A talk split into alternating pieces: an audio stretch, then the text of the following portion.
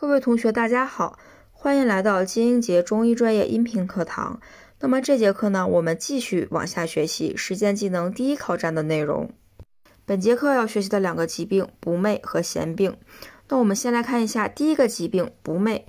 不寐呢，是以经常不能获得正常睡眠为特征的一类病症，主要的表现为睡眠时间深度的不足啊，轻者呢入睡困难，或者是寐而不酣，时寐时醒，或者是醒后不能再寐；重则呢彻夜不寐。所谓的不寐，其实就是睡不着觉，或者是睡眠质量不高。不寐的病机呢啊，是由于阳盛阴衰、阴阳失交所导致的，也就是这个阳不入阴，阴不敛阳，该睡觉的时候你睡不了觉。不寐一共五个症型，第一个症型肝火扰心症，主症前面就告诉你啊，不寐多梦，甚则彻夜不眠。同时呢，急躁易怒，目赤耳鸣，脉弦而数。那么不用说了，主症上来告诉你不寐，它直接就我们可以秒杀，它是一个不寐的这样的疾病，对吧？肝火扰心，那我们是不是要找一下肝的表现以及这个火火热的症状？那么肝火旺的时候，容易急躁易怒，目赤耳鸣，对不对？所以说这呢，我们就可以判断它是一个啊肝火扰心症。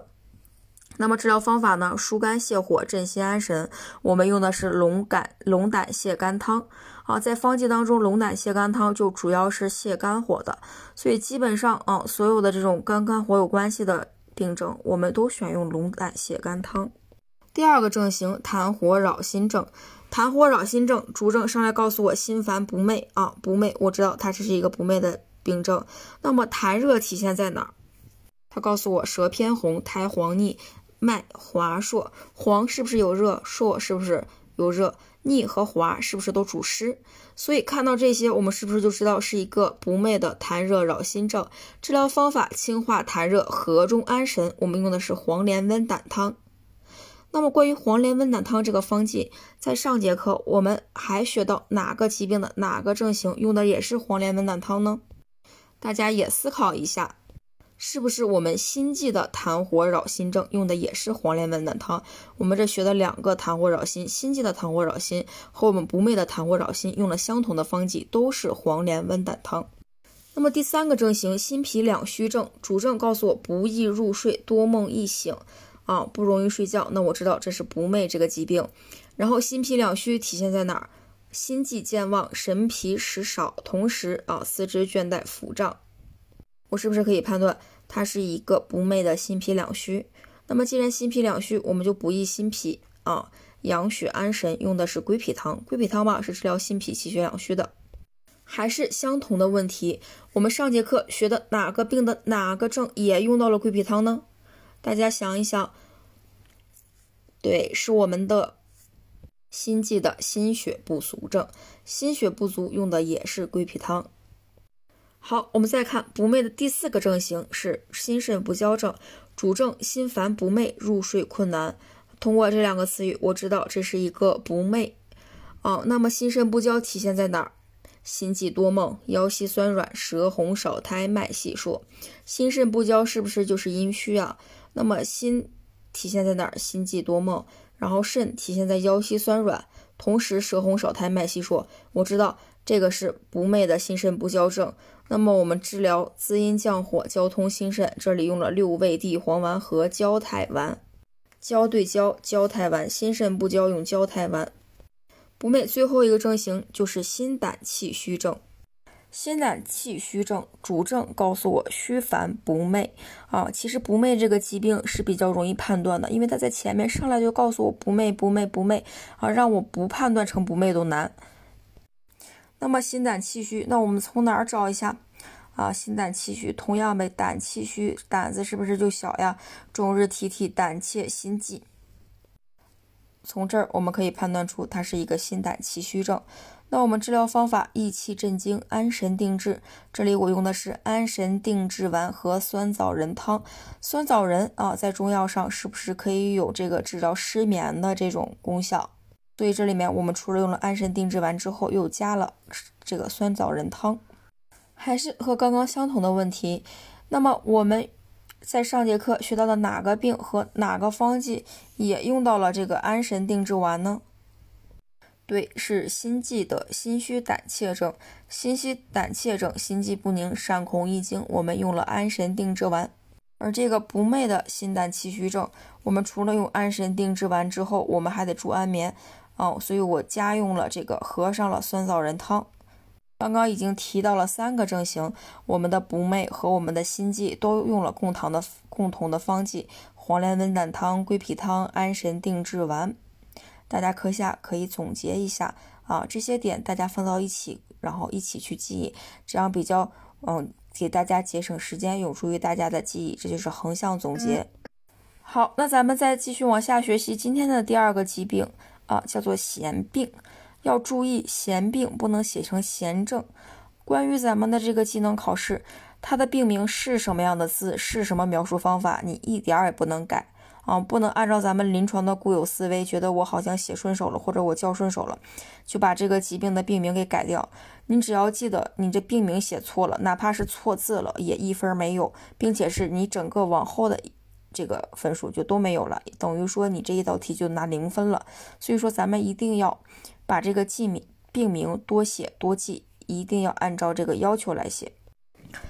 痫病呢是一种发作性神志异常的病症，临床上的临床表现呢常有以这个突然意识丧失、甚则扑倒、不省人事、强直抽搐、口吐涎沫、两目上视或者是口中怪笑、一时苏醒亦如常人为特征啊，不省人事、抽搐、口吐涎沫、怪叫，然后一时苏醒，醒了之后跟没事人一样，这是它的主要临床症状。发作前呢可能会伴有眩晕、胸闷等这样的先兆，发作后呢啊常有疲惫、乏力的症状啊，是因为发作过程中又又抽搐、又又怪叫、又吐涎沫，所以你发作过后啊这种疲倦、乏力的症状很正常。那么痫病的病机呢主要是脏腑失调、痰浊阻滞、气机逆乱啊、风痰内动导致的这种蒙蔽清窍啊，然后所发展成的痫病。痫病一共五个症型，第一个症型叫做风痰闭阻症，主症发病前常有眩晕、头昏、胸闷、乏力、痰多啊、心情不悦这样的情况，发作呈多样性，同时或者是突然跌倒、神志不清、抽搐、吐涎或伴有尖叫。刚刚老师念的这个症状是不是非常的熟悉？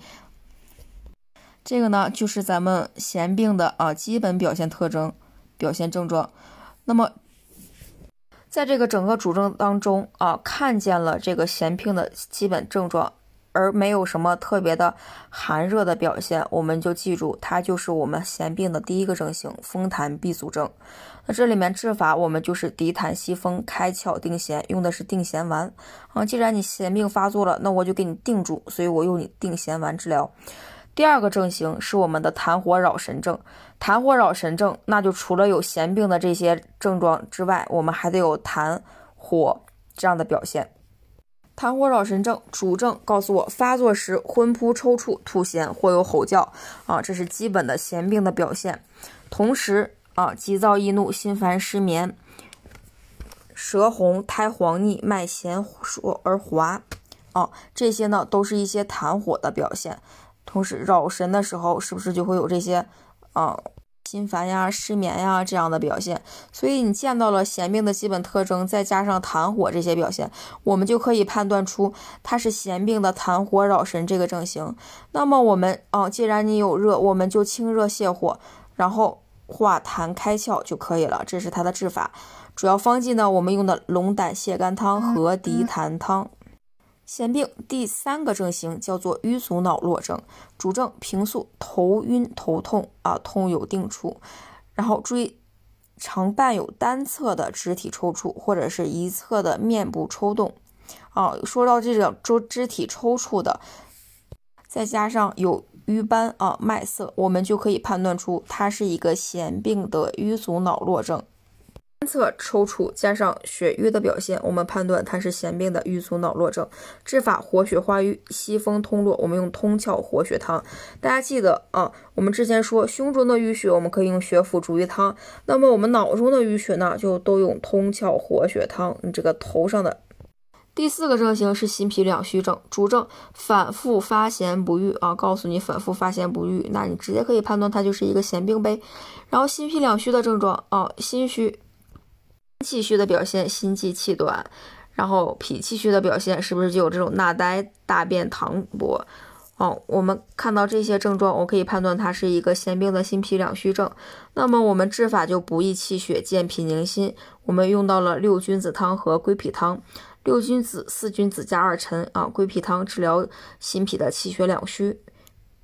最后一个症型心肾亏虚症，主症咸病频发啊，告诉我这是一个咸病。那么心肾亏虚啊，心心心气虚，我可以表现在心悸、健忘、失眠上。肾啊，肾气虚，我表现在这个腰膝酸软啊、耳耳轮交扣不泽上。是腰膝酸软就是典型的定位肾的啊，见到腰膝酸软，那我就知道你肾虚。治法就是补益心肾，潜阳安神。我们用的是左归丸和天王补心丹。左归丸是不是补肾阴的、补肾肾气的？那这个呢，就是咱们呃咸病的五个症型。本节课一共学了两个疾病，不寐和咸病。要注意，不寐有很多症型啊，和我们的心悸是相同的，大家可以放到一起去记忆。那么咸病呢，第一个症型啊，它有这个咸病的主要症状，然后并且没有明显的寒热，我们碰可以判断它是风痰闭阻症。瘀阻脑瘀阻脑络症呢，啊，它主要的形容词是常伴单侧的肢体抽搐或者是一次面部的抽动。看见这个，再加上啊这个淤血的表现，比如说瘀斑或者是脉塞，我们可以判断它是瘀阻脑络症。这两个啊是比较有特点的。它的症型都比较简单，心脾两虚它会告诉你反复发咸不愈，加上心脾虚的症状；心肾亏虚它告诉它会告诉你咸病频发，然后同时呢加上心肾亏虚的症状。那以上呢就是今天的学习内容，我们本节课到此结束。下节课我们要学习的是胃痛、呕吐和腹痛，那么大家一定要利用业余的时间好好复习。下节课我们不见不散。